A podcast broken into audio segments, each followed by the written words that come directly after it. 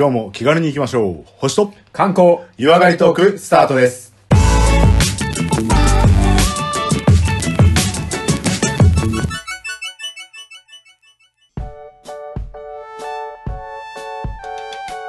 はい、というわけでですね、えー星と観光湯上がりトーク第80回の特別編ですね。第3部ということでお願いしたいんですけども、前回までは奈良の大仏のお話もさせていただきましたが、今回は第3部何のお話をしていただけますでしょうか？そうですね。あの、第3部で、あの、まあ、先ほどまでね、あの、第1部、第2部と、はい。ちょっと、東大寺というお寺と、まあ、やっぱりなんといっても、あの、大きな大仏について話したんですが、まあ、ここの観光に行くと、ちょっと切っても切り離せない、生物がいるんですけど、そこの印象が強かったっていうふうに、確か自己紹介でゆうさん言ってましたよね。言っちゃってました。いやいや、ど、どういう印象が強いんですか？なんかいるんですか？そうですね。あの、奈良公園に、はい。かわいいかわいいはい。バンビがそうですね。たくさんいまして。そうなんですよ。まあ、正確に言うと、バンビ以外にも大人もいるんですけど。小鹿だけじゃないんだけど。バンビだけじゃなかった。そうそうそう。え、でもまさに。ありがとうございます。バンビも、はい。そうそう。いたんですけど、あの、バンビとかもいるし、あの、すげえいかつい角生やした鹿もいるんですよね。あ、角生えてる。のいるんだ。そうですね。いっぱでいいました、ね。これいるんだ。そう、全然いるんですよ。で、これ、あの、さっき、あの、私、この、奈良を伺った時に、自転車で行ったって言ったじゃないですか。で、これ僕の話なんだけど、あの、京都を観光しに行ったのがメインで、であれ、これ時間頑張れば、奈良の大仏見れんじゃない？ってなっはい。て。で、オラーって京都から一気に向かったんですね。で、ただあの、どうやらこれ閉館時間があるぞと。まあ、そうだね。まあ、それは、ででもそうだね。そうそうそう。で、これ、ちょっと頑張らないと怪しいってなってきた時に4人ぐらいで行ったんですけど、もう、あの、見れるか見れないかは、お前らの体力次第だと。で、ただ、誰かのおかげで見れなかったっていうのは、後悔が残るし、ね、足引っ張っちゃったかも嫌だろと。うんだから、集合は、東大寺で、つって、ブワーってそれぞれ30キロ解散みたいなもうキャノンボールランみたいな。そうそうそうそう。で途中でコンビニで水飲んでるやつねじゃーなみたいな感じでグワーいって同じパーティーとは思えないぐらいの感じで現地に行ったんです。そう。で現地、まあ、結論言うと4人とも汗だくになりながら東大寺で、あのちゃんと大仏を見ると汗だくの T シャツでちゃんとあの穴の中も通ったんですけど、その時の一番の障害が、この鹿だった。も うお前ら何なの時間ないんだからとへそんぐらいいるんですよね。インドの牛みたいな。そうそうそう。なるほどでね。かといってさ、さっきユウさんが言ってくれたようにさ、可愛いとかみんな言ってこう、観光地としては穏やかじゃはないいですか。はいはいはい。なんじゃ、汗だくの男たちがさ、キャリで。あと15分だとか言いながらさ。まあそういう、俺最初これなんか、ドラクエの敵キャラぐらいにしか思ってなかった。どこまでいいんだよ、みたいな。とりあえず逃げる、逃げるみたいな。そうそう、とりあえず逃げる、逃げる、逃げるみたいな。まあ、ボスだよね。でも本当に。で、たどり着いた途中の障壁だったんですけど、まあその大仏を見終わった後、なんかいきなり可愛く見えて、なんだお前らと。ね？そう、観光地としては結構成り立ってるんですよね。うんで、ただ鹿がいるのは厳密に言うとこれ奈良公園。っていうところで。東大寺の、あの、大仏殿の中にいるわけではないんですよ。いや、大仏の中にいたら危ないけどね。そうそうそうそうそう。で、で、これ、あの、鹿と仏教ってどうなんだろうって俺も調べてたら。確かに。はマジそうそう、コマさん、なんか、疑問です思いつくネタもないでしょ？い。ない、ないけど、な、あのないな。うん。だって、狛犬があるのは神社だしうんさ、うん。あ、これで、そう思って調べたら、うん。鹿って東大寺じゃなくて、神社そうでしょ？これね、春日大社の司教だよ。あの、その敷地なんですよあ。、そうなんだ。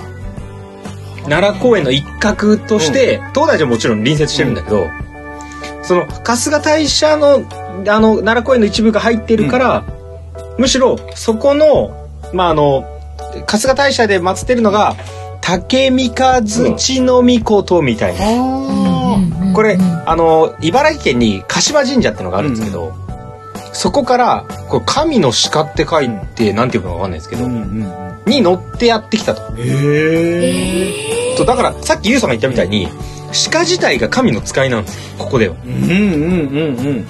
でも東だから、京から自ごめん、転車に乗って邪険にして行ったんだもんねって思った。そうそうそうそう。まあ茨城から鹿に乗っても行けるわな。そう、相当ですよ。もう明日かだってこんなことできでない。きないできない。できないできない。そう。あれ鹿じゃないですね。あそうですよヤックルヤックル。だだからまあ感覚明日かではいはいはいはい明日かが茨城から来て、ね。で、そこで祀られてっから、それはヤックルだって祀るでしょまあ確かに乗り物としてですか？もう。そうそう貢献して。だから、結構ね、あの、結果野生動物なんだけど、あの、手厚い、こう、扱いを受けているのはこの鹿なんですよね。ああ、そうなんだ。あの、茨城の鹿島ってあるじゃないですか。うんうんうん。それも、それから来てますこの鹿って。そうそう、あの、うんまさに鹿の島で、そうそう鹿の島そうですよね。の神社から神の鹿に乗ってやってきたと。やばそうだから結局、その鹿自体は、その、神社的な方の考え方だけー。ど、神様の使いだから、えっ、と、祀るのはちょっと違うんだけど、まあ保護されているというか、丁重に扱われていると。いえ、そうなんだ。へだけど、一応、一応ね、野生です。え。まあ、鹿島、そのね、うんあーごめんなさいねうん。鹿島神社って、やっぱそ相当日本の伝統の中心地になってるような。そうそうそうあの、鹿島アントラーズもそうですけど、うん。ちょっと古い言葉に鹿島立ちとかっていう言葉が、うん。こコバさん聞いたことないですか？いや、鹿島ないです、ないです、ないです。あの、鹿島を旅立っていくことを言うんですけれども、まあ、鹿島立ちってだけで、あの、なんて言えばいいのかな、その日本の昔ながらのその慣用句じゃないですけれども、あの、人が亡くなることを鹿島立ちって言うんですよ。亡くなってい、あの、旅立っていくことを鹿島立ちって言ったりするので、まあ、これは諸説ありますから、あの、まあ、間違いないとはちょっと言い切れないですけれども。いや、大丈夫ですよ。最初に。やっぱ鹿島って、そう、鹿島ってそういうなんかあの、なんかその神話の中心地はね、九州とか関西かもしれないですけど、関東の方ではやっぱり鹿島神社、香取神社、うんうんそうね。あの千葉と茨城のあの辺りは、あのかなりそういう。で、そこからやっぱりその、春日大社まで鹿に乗っていったっていうことなんで、まあ大切にされる理由はわかりますわね。うん。いや相当だよねだ多分自転車も邪魔して、邪魔されてなかったら怪我してたかもいしれない。そうだと思います。そうねうんスピード出しすぎて。俺調子乗ってたなと思ったのは、向こうのが攻撃力ある。それもある。ね。うん。向こうが本気になって角構えてるだけでもう俺、あとはもうバッファローマンにやられるみたいなもんで突っ込まれるしかないから。それほどススライムレベルではないからね。うんでそうそう、全然強かった。ただ俺がね、ちょっと調子乗ってて前しか見えない。だからそのぐらい鹿は、あの、一応ありがたいものであって、そこまでの表記はちょっと俺は見つけられなかったんだけど、だから、そもそも、ね、今の話で言えばさ、あの、茨城からやってきた、神様が運んできた鹿の末裔的な考えで言うと、うん。相当じゃん。そうそうだ相ね。当ですよ。うん俺のじいちゃんのじいちゃんのじいちゃんのじいちゃんのじいちゃん神乗せてっからみたいな。マジかよ、みたいな。そう、マジやばくねお前んとこの家系みたいな。うん、だから俺らなら住めんのみたいな感じで。じゃあ、あの家系が増えてくるかね？いやーまあ制限してない、一応野生だからね。へそうだよね。え。鹿結構繁殖力高いんだよね。そう。で、そこが結構また難しい話で、あの、獣、あの、獣の獣、獣害獣害ねの、害獣扱いね獣害で言えばさ、それこそ、ね、あの、狩猟の対象にもなってるなってるなってる。最近、かい、さらに規制緩和されて、あの、制限なくなってきたからね。シーズン。だいぶ見たら撃っていいよぐらいになってるじゃないですか。そう、だから、獣害もあるけど、ここのエリアに行くと、いや、なんか、俺らのとこ来れば超低調に扱われるよっていう世界が、こう、もう鹿パラダイス。鹿の聖地みたいになってる。鹿界の中では噂噂なんだここにあるね。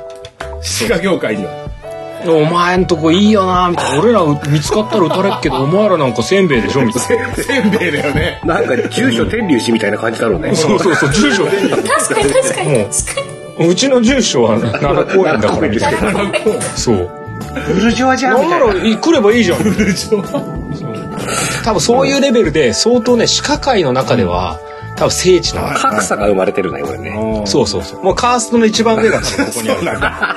うんビバリーヒルズみたいな感じ。そうそう、まさにそう。もう、あ、それ使っていいサブタイトルにし、あの、鹿界のビバリーヒルズがここにある。いいね。そう、まあ、いつか住みたい鹿の楽園がこの奈良公パティディアがとってね。そうそうそう。もう、あの、もうパリdeer たちがね、ふふーって毎日やってるの。資格れるってよ。そのぐらいなんだけど、一応、体裁で言えば、あの、野生です。うん。うん。だから、せんべいあげてんじゃんって思うんだけど、ただ、これも、あの、一応、調査されてるものでは、一年を通じて基本あの芝生の芝とかススキとか、そういうのを食べて、あの、植物を食べてるから、あの、一応、その、公園にいるし、せんべいももらってるけど、ちゃんと野生ですとうん。う。うんん。で、ただこの野生も、結構あのタイプがあるらしくて、いや、そのまま俺らは別にせんべいくれんならここの公園にいますけどっていうタイプと、さらにそのビバリーヒルズの中でも、いやいや、それでも一応野生だから戻った方がよくないですかみたいな近くの山に戻るタイプがいるらしい。えでも、山に戻ったら最後でしょ？いや、じゃあ、じゃあ持ってくるのああ、そっちにね。ああ、そうなんだ。そうそう、持ってくる。持ってくるけど、だから、一応、ビバリーヒルズだけど、山手組とちょっとあっちダウンタウンだからみたいな。ああ多分そこにもね、ちっちゃなカーストがあるっぽい。住み分けできてんだね。そうそうそう。なんか一応、公園鹿と、若草山の鹿っていうね、2タイプがあるらしいです。いちゃんと、そそういう名前も分かれてんだ。で それの両タイプが一応その、えー観光シーズンというか観光の時間帯にはいると。うんうん。でこれ鹿せんべいって、そもそも全国であんま聞かねえけど、ここ行ったら基本あげてるじゃん。あげてる。取られる。リュウさんあげた？せんべい。略奪されました。あ、人に？ポケットに入れてたはずなのに、ポケットに鹿の頭が入ってきた感じがする。袋から持ってったみたいな時ありましたよ。あれさ、まあちょっとあの後で言おうと思ったんだけど、まさにそういうさ、コマさんみたいな被害被害っていうかあるじゃないですか。もうそうそうそう。あげようと思う前に食われちゃうみたいな。なんかそう、押し寄せてくる感じだったけど。でしょ？で、俺が純粋に思ったのは、まあ俺が多分そういうドラクエのモンスター的に見てたからかもしれないけど、え、でも絶対鹿せんべいのおばちゃんはグルでしょって思った。ああ、あうん。だってその場で売ってんあ、だもんまあね、確かに。はしかもなんか来たら、なんかスタンガンでビビってやるとかないい。の、うんそうか。なんでこう買った瞬間にこう食うんだろうみたいえな。、鹿せんべいの売ってるおばちゃんは食べられないのかな？鹿食べられる。売り物を。一番襲われてもいいよね。そう。それ危ない。そこ狙うべきそこ狙うべきだよ。なんで市場に出るまで待ってんだよみたいな。現金収入と鹿せんべい両方とも得るためだよね。あれ多分ね、俺おばちゃんは繋がって、マージンにもらってんね。鹿使い。ご利益という マージンをもらってんだよ。で、なんか、あの、この前の前の、あの、その、ヨガジュ学のラジオで話をしたのが面白かったんですけど、うんうんあの、松茸の視点、松茸になってみようっていう、松茸の視点から世の中を見るっていう本があるんですよ。はいはい。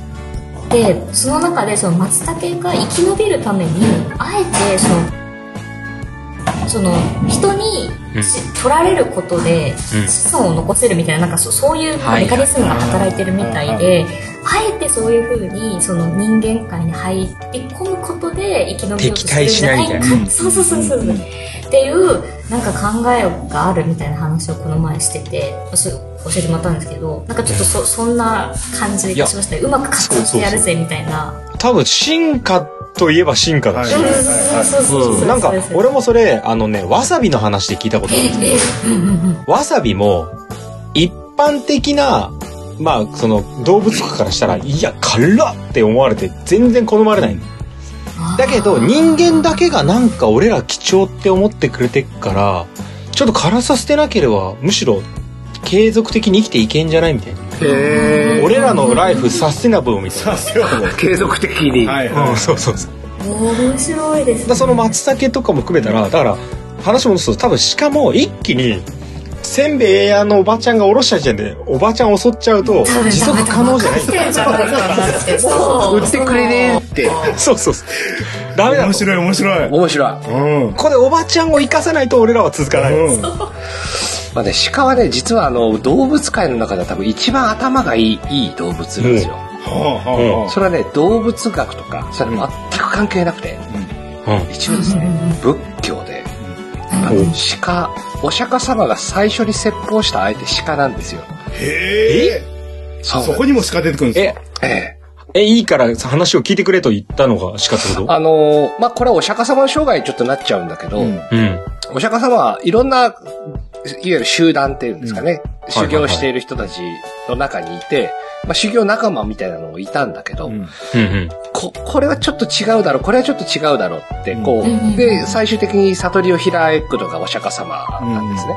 で、そのうんお釈迦様も最初悟りを開いたけど、人には教えなかった。絶対理解されないって。うん。ああ。だけど、そこに仏様が現れて、うんいや、あなたが悟ったそれは、多くの人に伝えるべきだ、みたいな。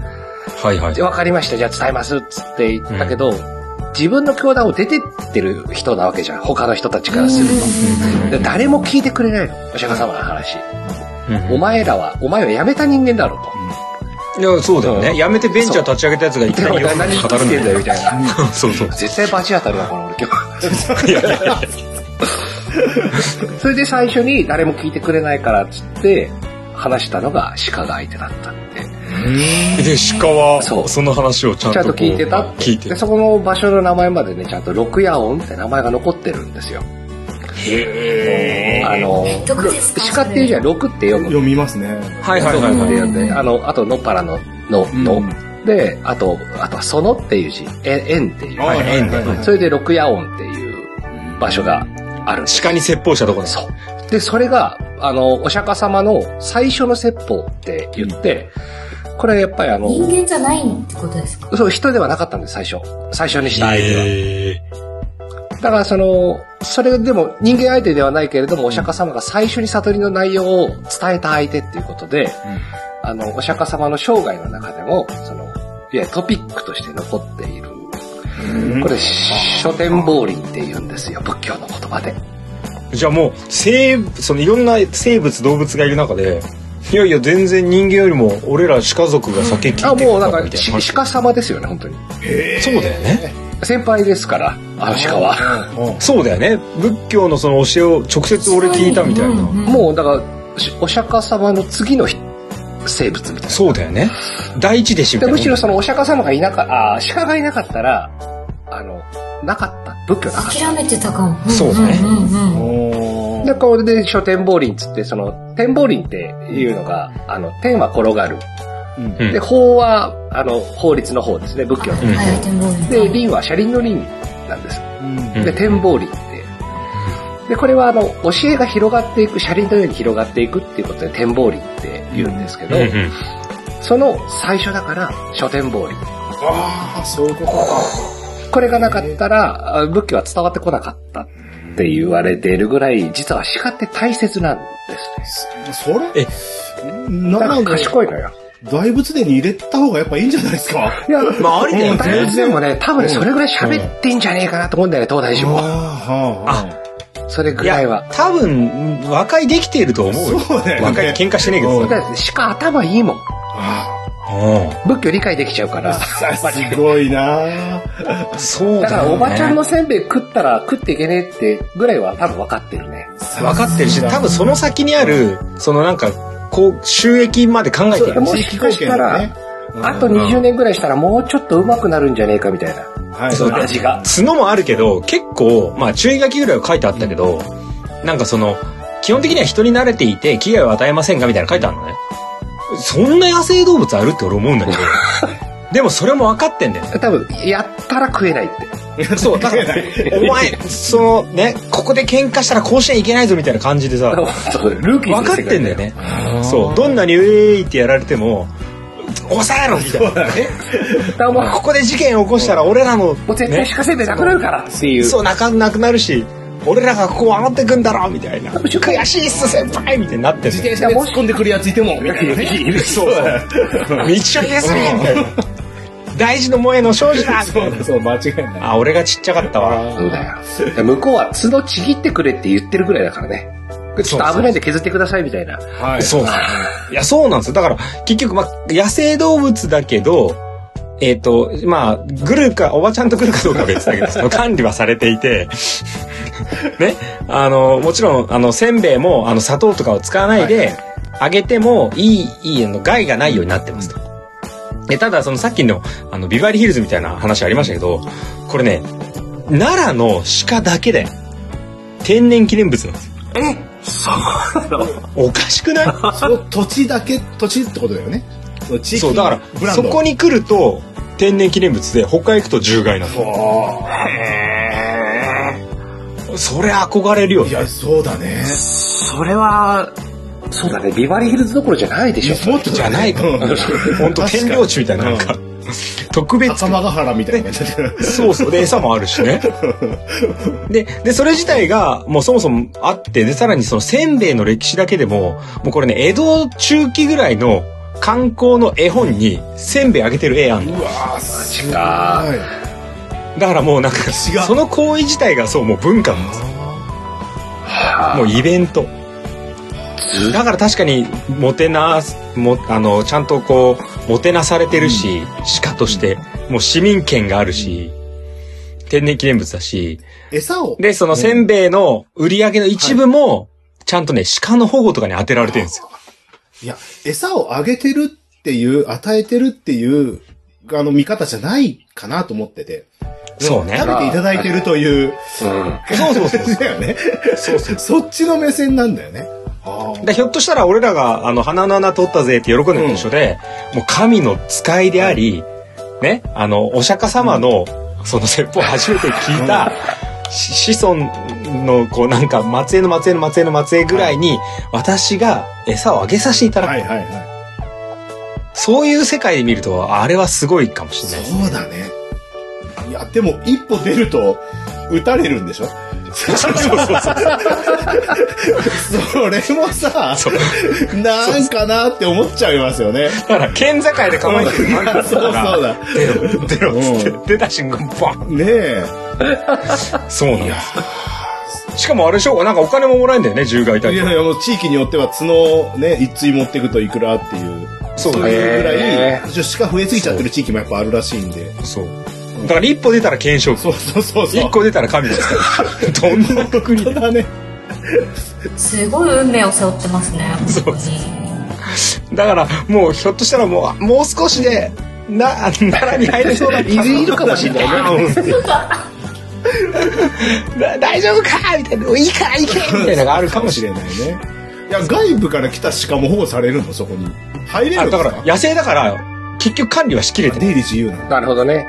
そうそうそう。なんか、ひといと登録とかあるわけじゃないのあ、あ、あ、あの、ID 多とか分ナンバリングまではしてないと思いますね。なんかその、ちょっと話もさっきあの、マーが言ってたあの、角切ってくださいっていううんうん。実はイベントとしてあって、うん。で、あの、角切ってくださいっていうもの自体は、あの、まあ、お祭りとして、これ、あの、年間ありますと。はいはいはいはで、これはね、実はあの、角切りっていうのはもちろん危ないから切るっていうのもそうなんだけど、あの、これも、あれですね、鹿角狩りマーケティングなので、観覧チケットを売ります。で、切った角は販売みたいな感じ販売はしてない。ああれ？あれ？はでもそれはありだね。売るんじゃない？漢方薬じゃない？ああ、確かにね。あご利益あり。ありがたい神の使いの角だからね。うんありがたいね。なんか運が良くなって。ただ切る行為だけじゃなくて、ただね、その、切るのもさ、あの、多分今だったらもう、そう、相当楽に、はい、捕まえて、はい、ブイーンってやって終わりなんだけどもちろんそれもチケットやったのはイベントなので、これもね、江戸時代ぐらいから脈々とこう伝統行事。そんなやってんの？で、発情期に入ると気性が荒くなって、そもそもこう、オス同士で、あの、付き合ったりして、はいはいはあの、オス、あの、付き合うっていうのは、あの、あの、そういう男同士がって話じゃなくて、喧嘩するっていう。意味で、あの、で、怪我しちゃったりとか、でさらにそれで大きな角とか、あれ毎年生え変わるんですけど、怪我させちゃったりするからっていうのもあって、一応出だしの本質は、危ないから角切りましょうっていうのが江戸初期から始まりましたと。で、ただ、昭和4年頃には、あの、もう、そもそも、あの、その鹿のな、放たれてる中の角切り場みたいなところで、あの、その、宮司さんがノコギリで切るみたいなのがイベントへと変わっていった。だそれが一つのこうお祭りにして、で、それで、あの、イベント以外でも、ぶっちゃけ麻酔使って、あの、敵角は切ってんだけど。安全のためにってことでしょ？そうそうそう。ただ、お祭りの時に、じゃあどうします？お祭りの時は、じゃあ、あいつとあいつとあいつとあいつにしましょうか、つって、あの、イメージはね、あの、カーボーイのお祭りみたいな感じ。そんな。放たれて、わーってやってきてみんなで追い立てて、うん、ロープで捕まえて、足捕まえて、押さえて、研ぎましたみたいな。そ、そっから切るの？バシッそう、そこから、あの、角切る。で、それが、まあ、毎年、じゃあ、何と4とやりますとか5とやりますとかっていうのが決まっていくとか。なんでこれは一つのね、あの、まあ、定期的に今年はいついつからやりますみたいなものが公表されているので、まあ、お祭りとしてはありなんじゃないかなっていうイベントはあります。いろんなマーケティングに使われてるわけですね。まあ、しかも分かってそう。うん、あ、そうかな、やっぱ、さすが。あの、いやこここうやってこれぐらいあの追っかけられてればいいですかみたいな。そうそうそう。多分あるあもういいですかね捕まってみたいな、うん、じゃあ派手に一回こけとくかみたいな。はいはいはい。そうそうそう確かにね、あの動画があるんでね、ぜひ見ていただくとね、捕まった後はね、はい、お疲れでした、お願いします、みたいな感じある。へ分かってそんなね、もう俺は知りたくねえ、みたいなあんまなくて。賢い。よいしょ、お疲れ様です、みたいな感じはね。でもあれで、鹿としてはね、痛くないんですよ、あれ。毎年ポロポロ落ちるもんだから。はいはいはい。なんかすごいことやられてるっていうよりはなんか感覚で言うと髪の毛とか爪切られてるような感覚だから。でそんな虐待とかじゃなくてでみんなでわーってやって、うん、で今年も無事に収まりましたっつってまあ漢方としてるのかどうかわかんないけどそんな流れがあると。だぜひあの鹿のねありがたみをちょっとこの話で出てきて、あの茨城から来たとかね、まあ、さらにちょっとビバリーヒルズっていう表現の現地で言ってもはあって言われるだけだけど。だけどここにいる鹿は超エリートですと。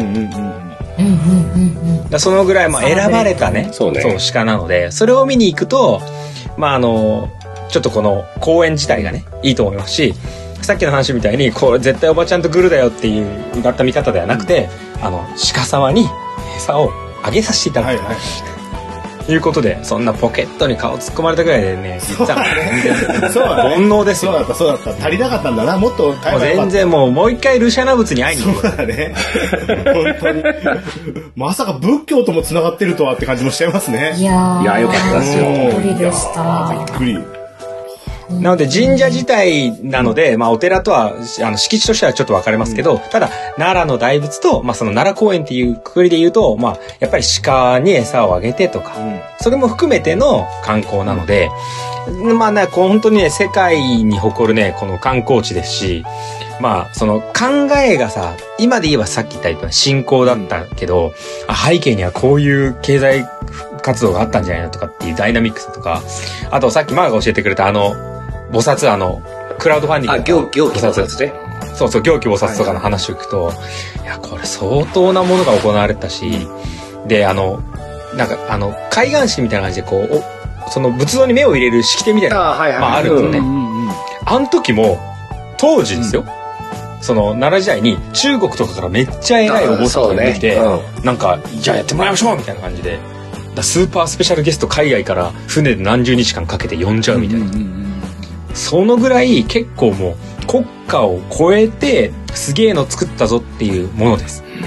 で我々はその花の穴だとか鹿だとかっていう割と修学旅行的なもので見てますけど相当なものですよっていうこと。もしくは今のそのいろんななんていうんですかねイベントとかそういうものにももしかしたら通じてるかもしれないですよね。あの、うん、多分その最初から利益目的ではなくてやっぱ信仰心とか祈りとか、うん、その心に作用するようなものが多分最初にあると長く持って、最終的には、まあ、もしかしたらテーマパークになるのかもしれないし、うん、多くの人がこう集まる場所になるのかもしれない。うんうん、そうね。いますね。と、お坊さんとして最後にあのお金より安心を、信心をっていうところは言っておきたいかなと思います。いや、必要だと思うのが、そのマイナスの気分の時にはお寺に行ってテーマパーク的な感じでゼロに戻して、そこから先はディズニーに行ったらいいと思うんですよね。そういった意味で方向性は同じなのかなと思いますね。うん。なんか救いを求める時には救って、そこからさらに楽しい気分になったらもう一そうですね。うん。そういう点では、やっぱ行った方がいいですよね、そういうお寺とかね。いや、じゃ考えを持ってもう一回行きたくなるよね。そうですね。ちょっと俺も、ちょっと、あの、やんちゃな突入の仕方したしさ。やっぱ、あの、学生時代に修学旅行で行くのはいいけどさ、さすがにここまでの考えを持っていかないから。ぜひこのラジオ聞いてから行った方がいいですよ。いや、行った方がいいし、ひょっとしたら、これ修学旅行の前の、なんか授業とかで使われるかもしれない。視聴覚でね。すごいな。言ってくれてたのかもしれないですけどすっからかに忘れてるうんそうね。まあ結局みんな京都で木刀買って帰るから、それはそれでいいよ。それはそれでね。それはそれでいいから。結局そこなるか。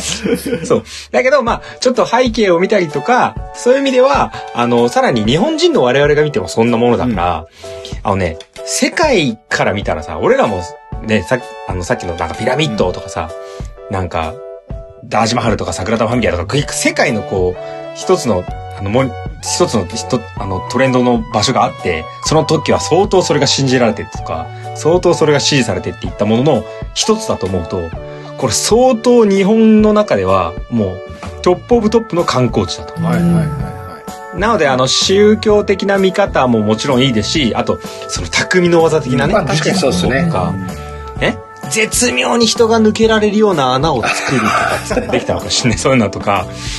ぜひあの、好奇心が赴くまま、まあ興味を持って、あの、好きな見方をしていただくっていうのが、お寺としても一番ありがたいそうですね。ことでいいですよね。本当にまああの、見方それぞれだし、楽しみ方それぞれですからね。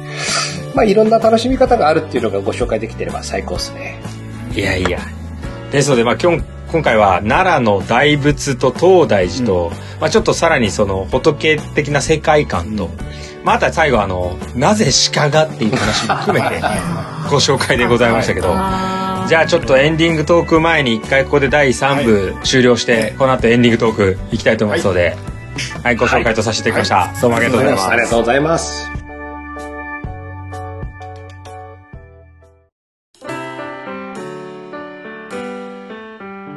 はい、それでは第80回特別編収録お疲れ様でした。お疲れ様でした。ああの、予想よりも、やっぱり長くなりましたね。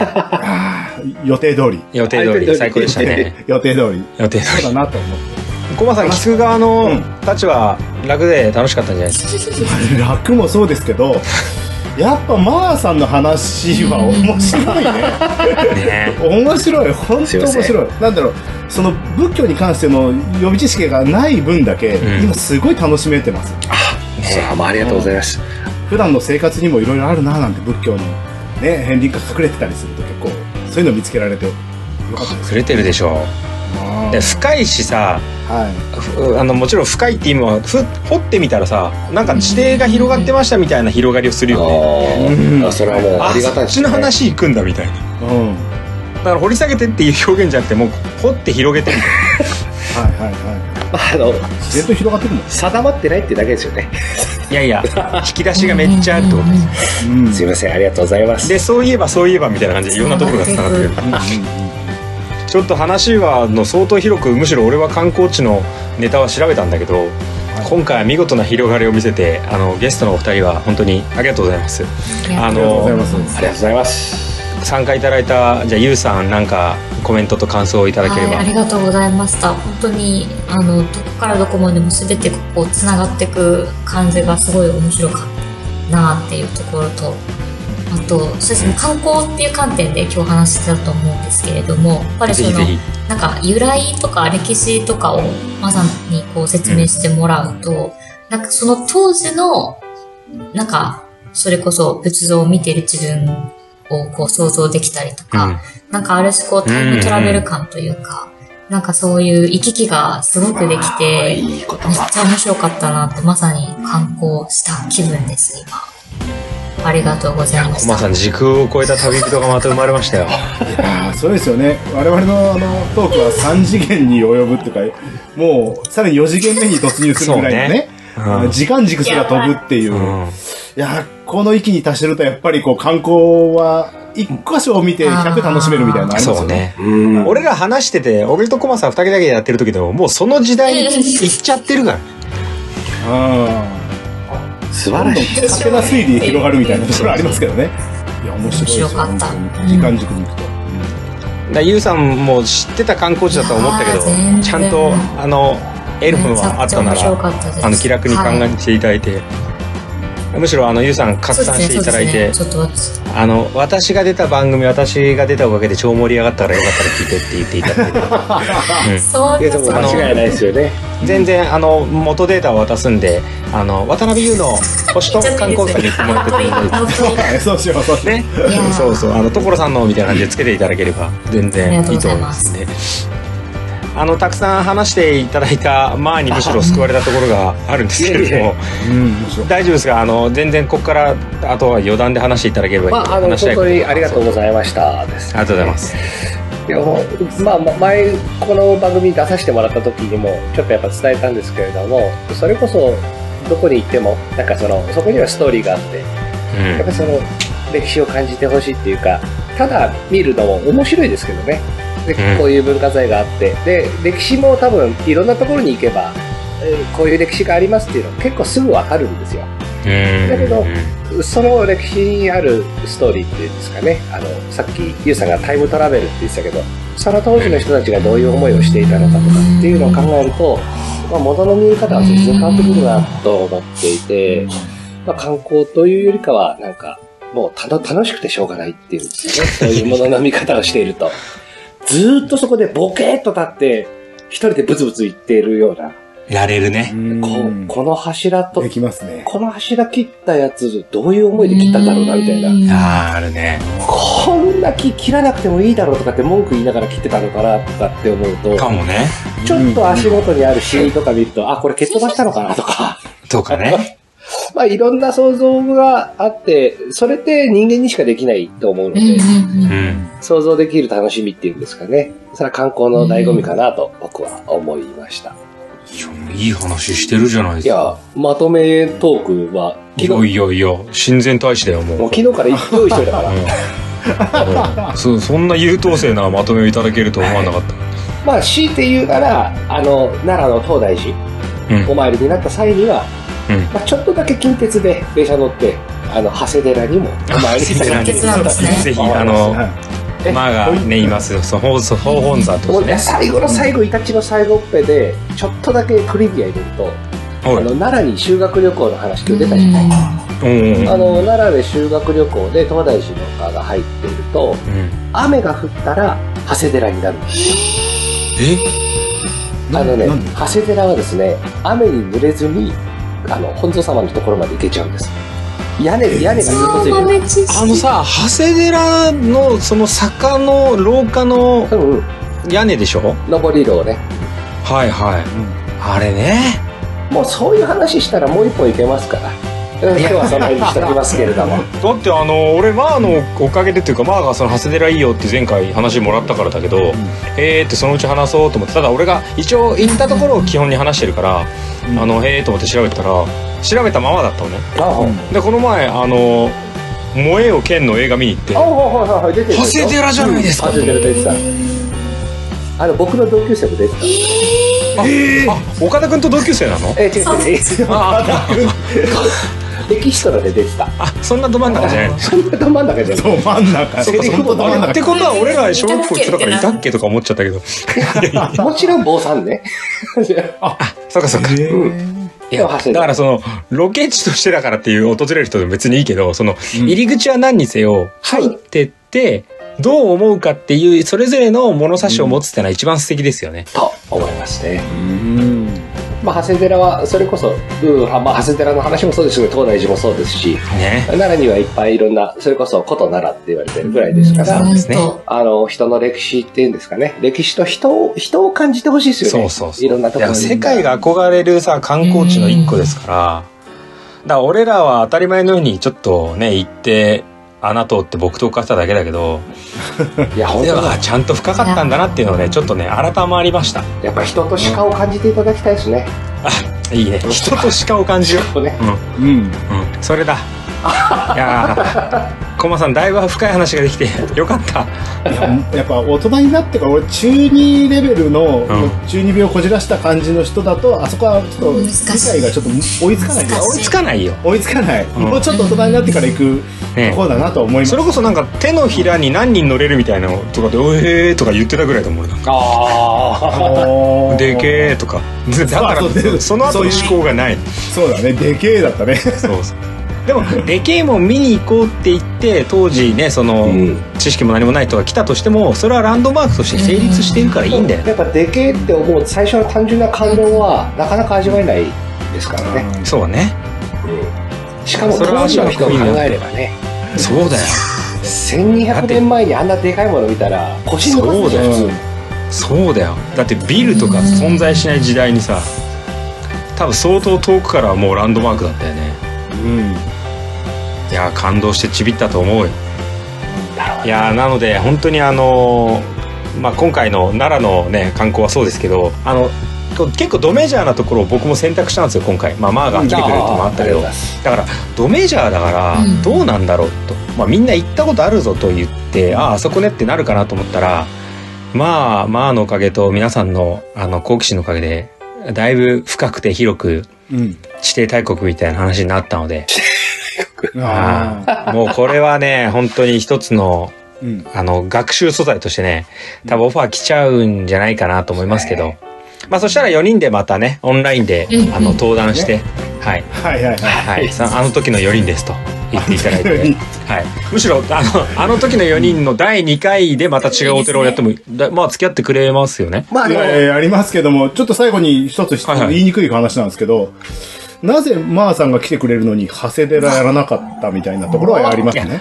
そうそうだからちょっとそれはねこ完全にの辺はどうなんですか？やれるんだけど俺マーに全パスするよとああ、そうだ。そうね今回、東大寺をやったことによって、はいちょっと怒ってんじゃないかな。いやいやいやいや肩慣らししといて そうかそうか。そううん。で次はあのむしろメインスピーカーとしてマーに入ってる。ああ、なるほど。で俺ら3人は「へえ」とか「えつまりどういうこと?」ってこうどんどん突っ込むまあ、もしもうあれだったらもう長谷寺からロケするよ俺。あ。おお今います。そうね。すごい。確かにそれはうん。確かにあのマーと巡る長谷寺ツアーやったら結構そのオフ会人来るねめちゃくちゃ楽しいですよね、オンラインで。ラインで。やってほしいですね。ねオンラインでもいいよ。中継しながらねここがこうですそうだよね。うん、面白いと。でそれではここでクエスチョンですって言っては柱から出てくる。そうだね。そういうあれをやってるやってたんですよ。長谷行って。あのミステリーハンターやってた方たちをご案内してたんでいやちょっとそれありだしいいね、オンラインで募ったら相当みんな来ると思うしはい。その時あのゆうさんあの MC しっかり回していただけるあ、そうです、ぜひぜひ。